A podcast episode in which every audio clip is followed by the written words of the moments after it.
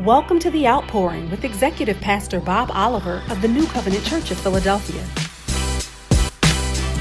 I would like to turn your attention to the book of Ephesians, chapter 6. I will be reading starting at verse 10, ending at verse 18.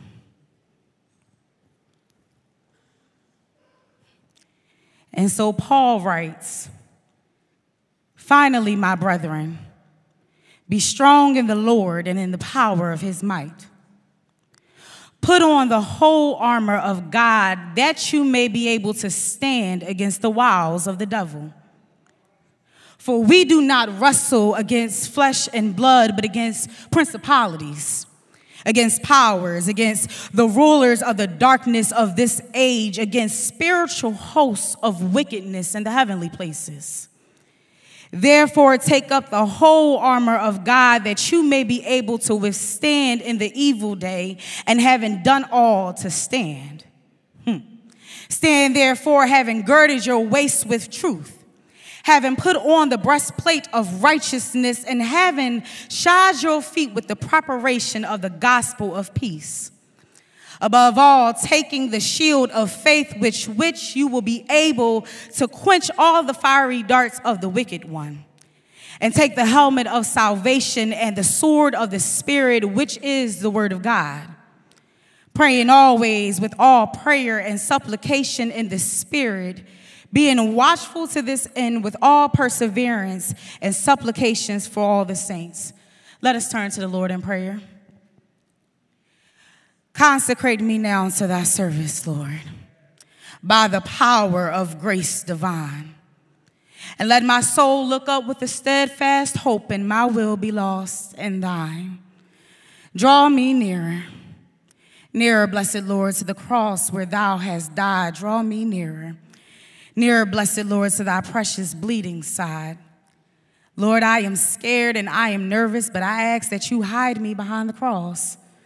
Lord, so that the only thing that I can see right now is the blood that Jesus Christ shed for me way back on Calvary. Father God, I don't know the needs of anybody right now that is under the sound of my voice, but you do. And so, Lord, as you have invited us into your sanctuary, may we now invite you into our hearts. We ask all of this in your Son, Jesus Christ's holy name, where there is power in the blood. Amen. New Covenant this morning, I want to talk to you on It's a Fixed Fight.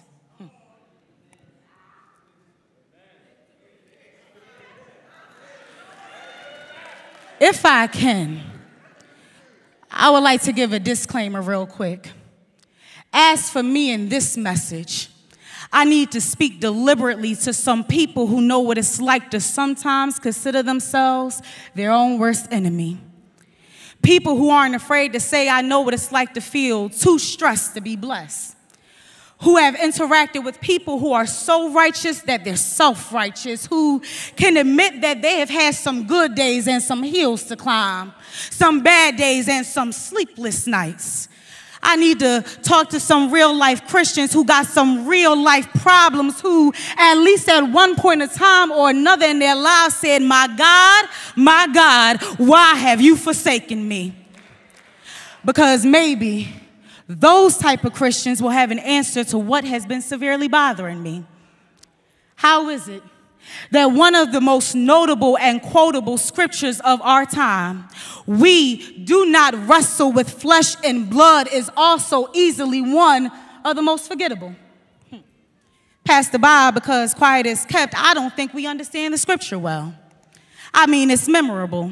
We do not wrestle with flesh and blood, but it's forgettable as we argue with one another, yelling and cursing and hitting below the belt is catchy until yet again someone betrays us and we're running to social media talking about try Jesus and not me or I'm holy with a little bit of hood is striking until a car cuts us off and we're yelling every expletive in the book that ain't found in our good book. I must be talking about myself. My bad. Okay, it's remarkable but forgettable as our children disobey us and we remind them that we brought them into this world and we can take them out. I'm looking for an old school saint to help me understand how we know scripture, quote scripture, but we forget scripture when we claim to love a God who we have not yet seen, but have no love, no grace, no mercy, nor any forgiveness for our brothers and our sisters who we see every day. You see, in seminary, during my discipleship course, they taught us that the vertical bar on the cross represented our relationship with God. It's a top down relationship. But that the horizontal bar represented our relationship with each other. It's a parallel standing. In other words, you can't love God and not love the person sitting next to you. After all, God is love and love is God. And to know love is to know God, which is why Jesus said the two greatest commands were to love the Lord your God and your neighbor as yourself. That's why the devil's greatest tactic is having you wrestle with flesh and blood because he will make an accomplice out of you if you let him. We give the devil far too much credit than what he truly deserves. Because every single time we ignore the doctrine that we do not wrestle with flesh and blood, yet start wrestling in and with our flesh and blood, the devil, he no longer has to do but so much to make us active participants in spiritual warfare. The devil, he doesn't mind being our scapegoat if we avoid taking accountability because every single time we false acceptable to the devil's strategies and schemes, we are rejecting the wisdom of our Father that inspired Paul to tell us to stand, stand against the devil and not with him. Stand, therefore, despite how tempting it might look, withstand the evil day, no matter how hard it gets, having done all to stand, doing everything you can not to fall victim to the devil. Because on the surface, it'll look like a case of who does my spouse think they're talking to? But underneath what you can see, sometimes your spouse didn't grow emotionally nor spiritually past the age where someone hurt them and didn't even apologize for it. Now they're projecting the spirit of bitterness onto you. I mean, in the earthly realm, the devil will make it look like someone is just gossiping about you, but what the devil is blinding you from seeing is that those people who speak and believe every lie told about you have recognized the anointing in you and they can't afford for you to realize it too. Now they're carrying the spirit of jealousy and projecting their discontentment onto you on the surface. I know you didn't raise your child to blatantly disregard you. But sometimes our children like to practice monkey see, monkey do. And I'm not talking about one of their little friends, parents. I'm talking about them watching you. Because how dare we expect our children to listen to parental authority when their parents are still wrestling with honoring their heavenly father's authority? It's in your relationships where the work of God is really tested and demonstrated on your life. Maybe we wrestle with our flesh and blood because that doctrine isn't the only notable scripture we romanticize yet fail to apply. Because if we are still wrestling with our flesh, we might have missed the critical discipleship principle that says to crucify our flesh, which but theologically explain why the devil grows from a snake in Genesis to a dragon in Revelations because we are feeding the flesh when we are driven to prove why we are right, when gossip is more glorious than praying for someone, when scripture is just Christian conduct on content on social media, but not Christian conduct in real life when you can boast about God delivering you, but you are still holding people to their previous mistakes. We are feeding the flesh. The devil's greatest scheme was turning God's people against God and God's people against each other, and them not even realizing it because every single time we reduce conflict and contention to surface level experiences, we go to war with the same people we are supposed to be fighting the war with on behalf of the same God we were supposed to be representing. Stop feeding the flesh and quenching the spirit.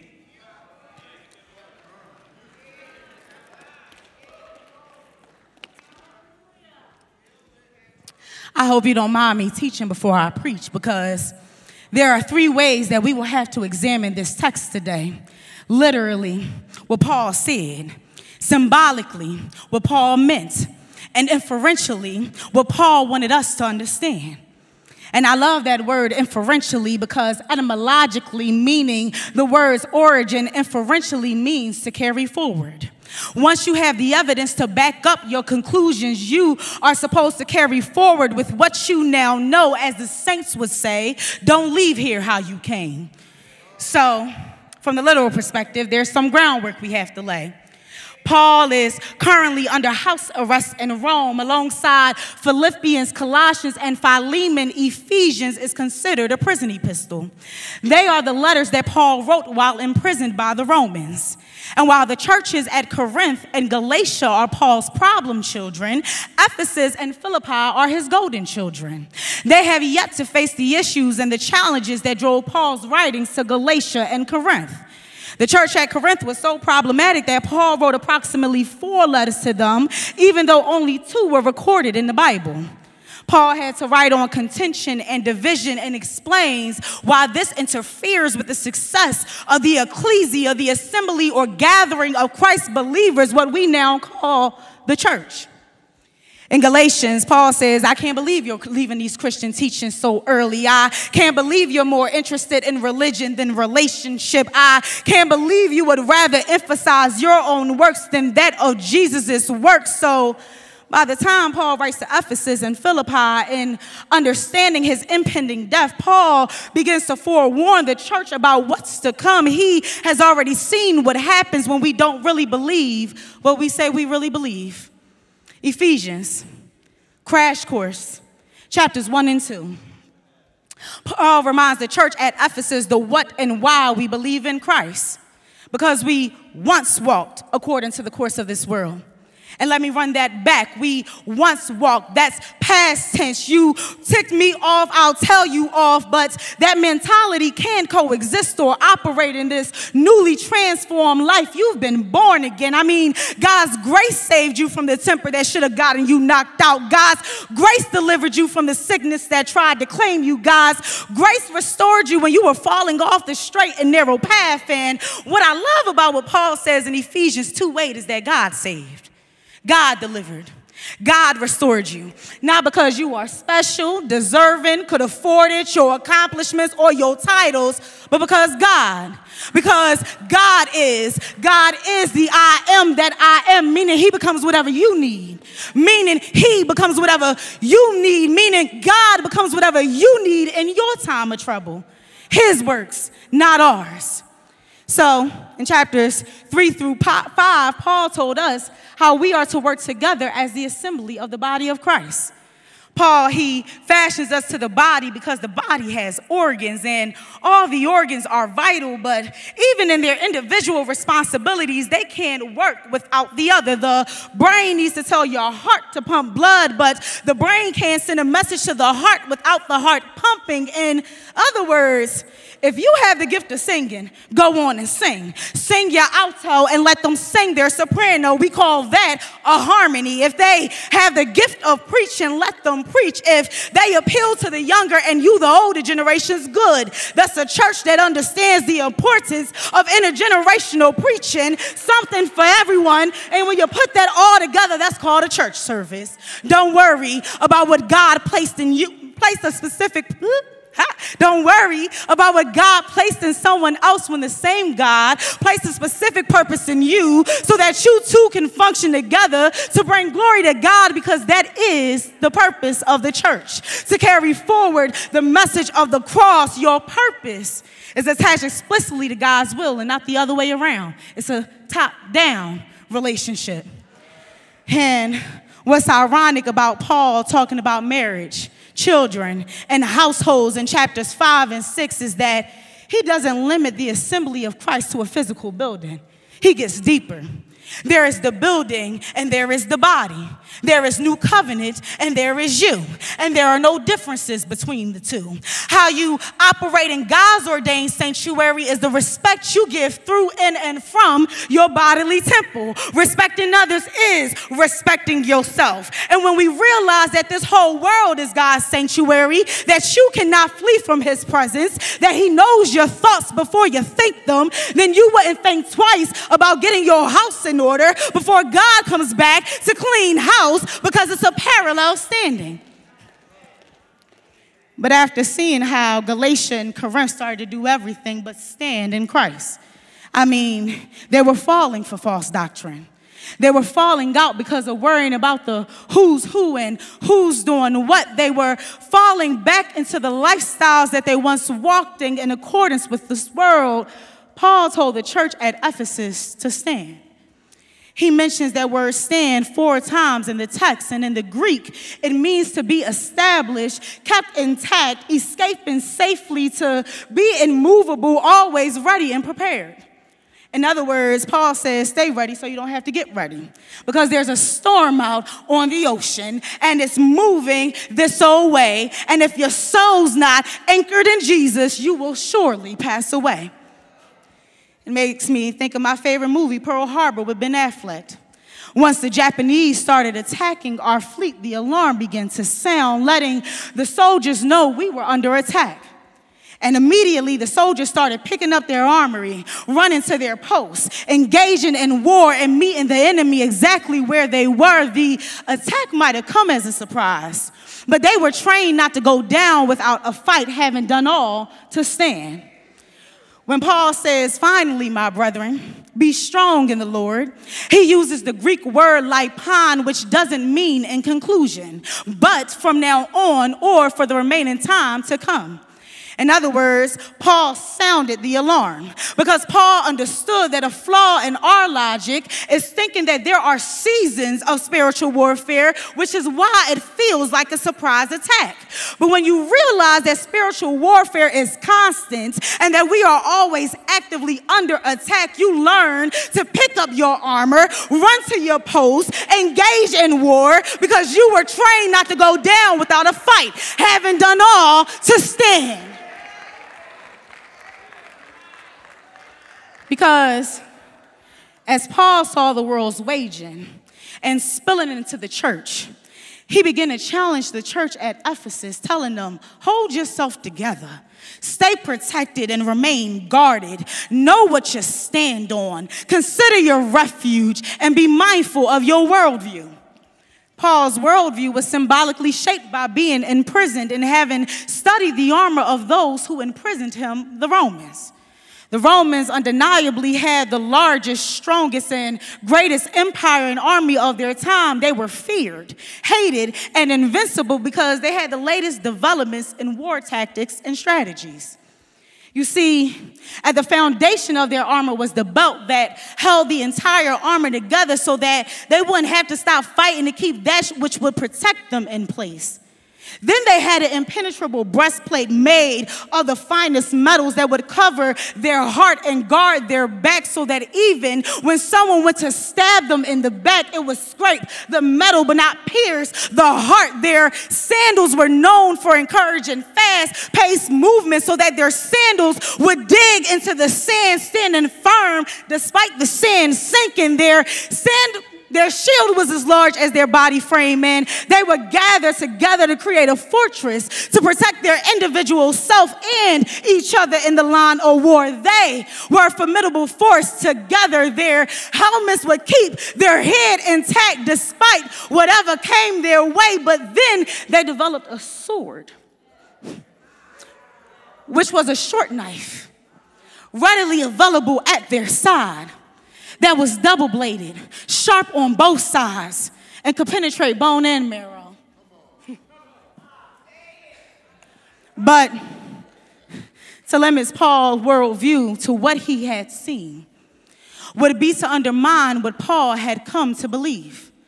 Because Paul no longer saw life through the perspective of Saul, When Paul encountered Christ, asked the scribes that it was like scales that fell from his eyes. Paul will learn how to walk by faith and not by sight. And when you walk by faith, you walk with the evidence of the things not seen. You are no longer blinded to the light, but you become cognizant of the darkness. You start to see the difference between feeding the flesh and quenching the spirit. It's not that once you accept Christ, the devil increases his attacks. No, baby, you're just now privy that the things you once took an interest in are no longer enticing because your appetite is different. And since you're resisting the inclinations you used to feed, the devil operates in schemes to manipulate your weaknesses. That's why Paul never told us to be strong in ourselves. Instead, he said, Be strong in the Lord and then in the strength of his might. Because although it's a fixed fight, I mean, it's already won. We are still facing a mismatched opponent. Because if I recall correctly, the text says, We do not wrestle with flesh and blood, but you and I are flesh and blood.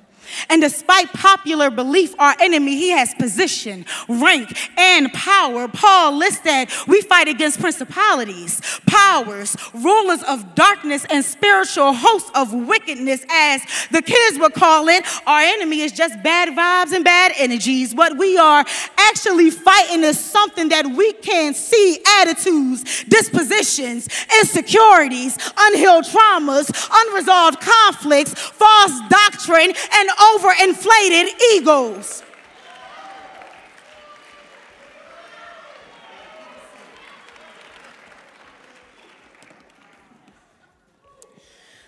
So,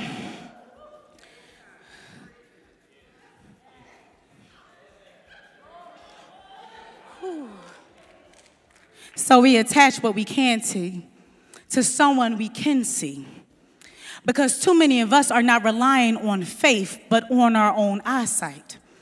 That's why it seems that you and your friends just fell out overnight, or that your spouse just woke up one day and changed their mind, or that this issue with your child just came out of the blue. Because Satan places all these distractions and chaos in our way that we may become overwhelmed and forget that he has already lost. And if he can get us to respond like everything other than a child of God, he's in a prime position to weaken us because there is a war waging. And if the truth of Jesus is not hidden in the core of your person, your armor falls. Because even though you can't control how it's going to happen, where it's going to show up, and what it's going to come through when your heart is so full of his holiness and righteousness, you mourn wickedness and are counted blessed. And when your heart has enough courage to pump the goodness of the Lord into your spirit, you are energized to still keep standing in the gospel of peace because if my Lord has suffered at the hands of all of this before, it's an honor for the world to hate me too because I'm not of it nor like it.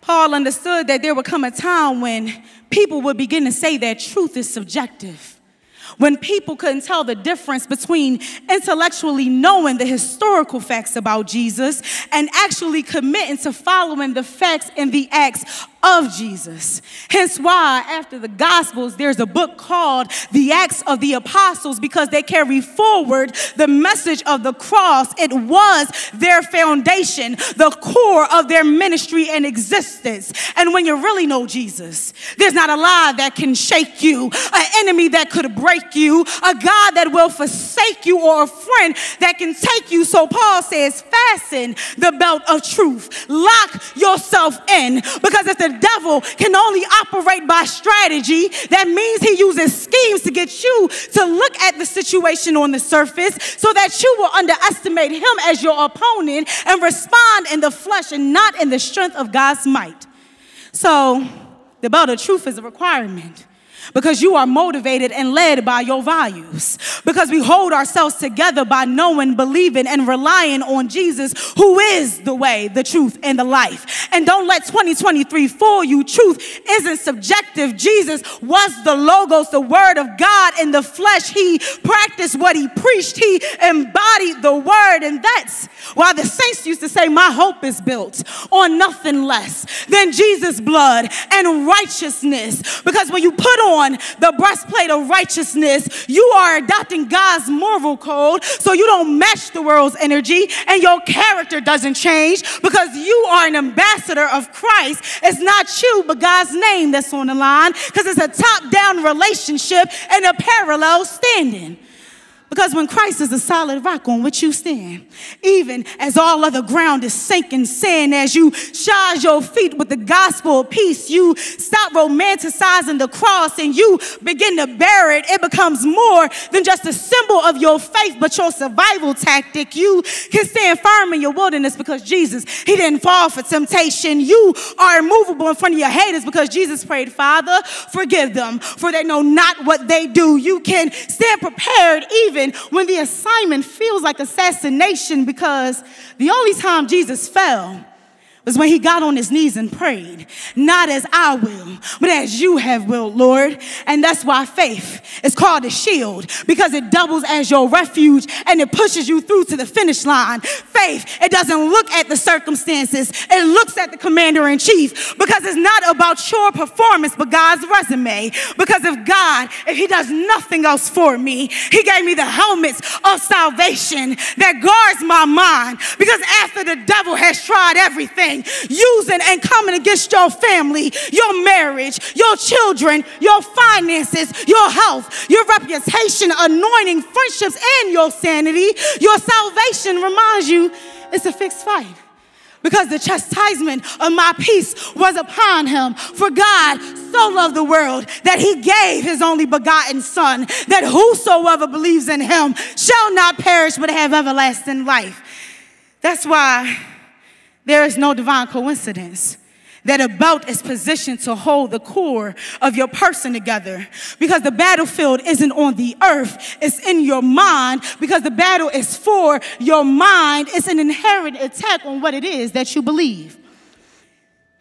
That's why Paul only lists one offensive weapon the double edged sword, the sword that penetrates even to dividing soul and spirit, joints and marrow the one that judges the thoughts and the intentions of the heart. The word of God, because even Jesus knew how deep the word of God cuts, because as he faced his enemies, he quoted Psalm 35 19. They hated me without a cause. When he peeped game that Judas would betray him, he spoke Psalm 41 9. He who ate my bread has lifted his heel against me. When they questioned his identity, he spoke Psalm 110 1. He will make your enemies a footstool. So, if we believe that death and life are in the power of the tongue, you best start speaking the word of God over your life. God did not give me a spirit of fear, but one of power, love, and self control. God is not the author of confusion, but of peace. What God has put together, let no man put asunder. I can do all things through Christ who strengthens me. I am fearfully and wonderfully made. If God be for me, who? If God before me, who?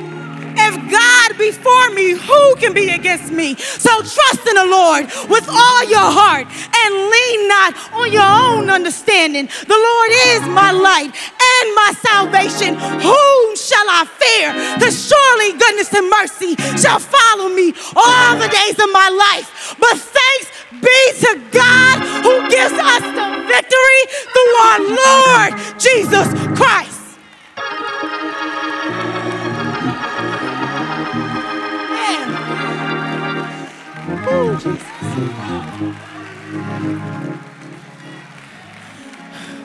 New Covenant. It was nice talking to y'all this morning. But it'd be poor preaching etiquette if I ended it here. Because although the devil grows from a snake in Genesis to a dragon in Revelations, the dragon is defeated. I told you it was a fixed fight. For if the song says, the blood that Jesus shed for me, despite theological belief, his blood wasn't just shed on Calvary. Luke 2 says that it was shed eight days after he entered into this world. And that's why Paul concludes in the text pray always about all things in the Spirit. Because by the time Christ wrapped up on Calvary, he imparted his Holy Spirit that we may have non stop, continual access to the blood that gives us strength from day to day, the blood that never loses its power, the blood that reaches to the highest mountains and the lowest valleys. That's why hell trembles. Every morning we step out our, our feet on the floor because brand new mercies woke me up, because goodness and mercy follow me through my day, because we serve a God that never slumbers nor sleeps. For late in the midnight hour, God is going to turn it around.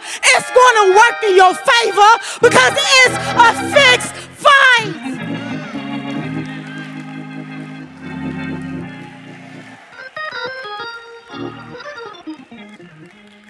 Let us pray.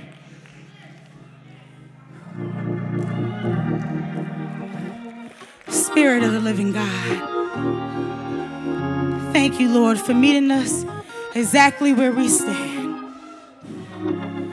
Father God, this world is crazy and it's getting a little vicious out here. But Lord, let us walk away remembering that it's a fixed fight. Father God, block all of the enemy's attacks. Keep a triple hedge of protection around us, Father God. Let us remember that we do not wrestle with flesh and blood, Father God. Let us sow love everywhere we go. Let us sow peace wherever we go. Let us sow forgiveness, Lord, so that we can be ambassadors of Christ. Lord, Give us traveling mercies, Father God, so as we are out in this world, we can remember you, Lord. Hide us behind the cross, Father God, so we can see the blood that you shed for us. Lord, we thank you and we honor you. Lord, we love you and we bless you. Lord, keep us, Lord, in the hollow of your hands. And may the people of God say amen. Thank you for joining us in service today. We pray that this ministry has been a blessing to you and your family. To give your gift of love and help keep this ministry on the air, visit nccop.church/giving for all of the ways that you can donate to the ministry. Thank you so much for your generosity and God's blessings until we meet again.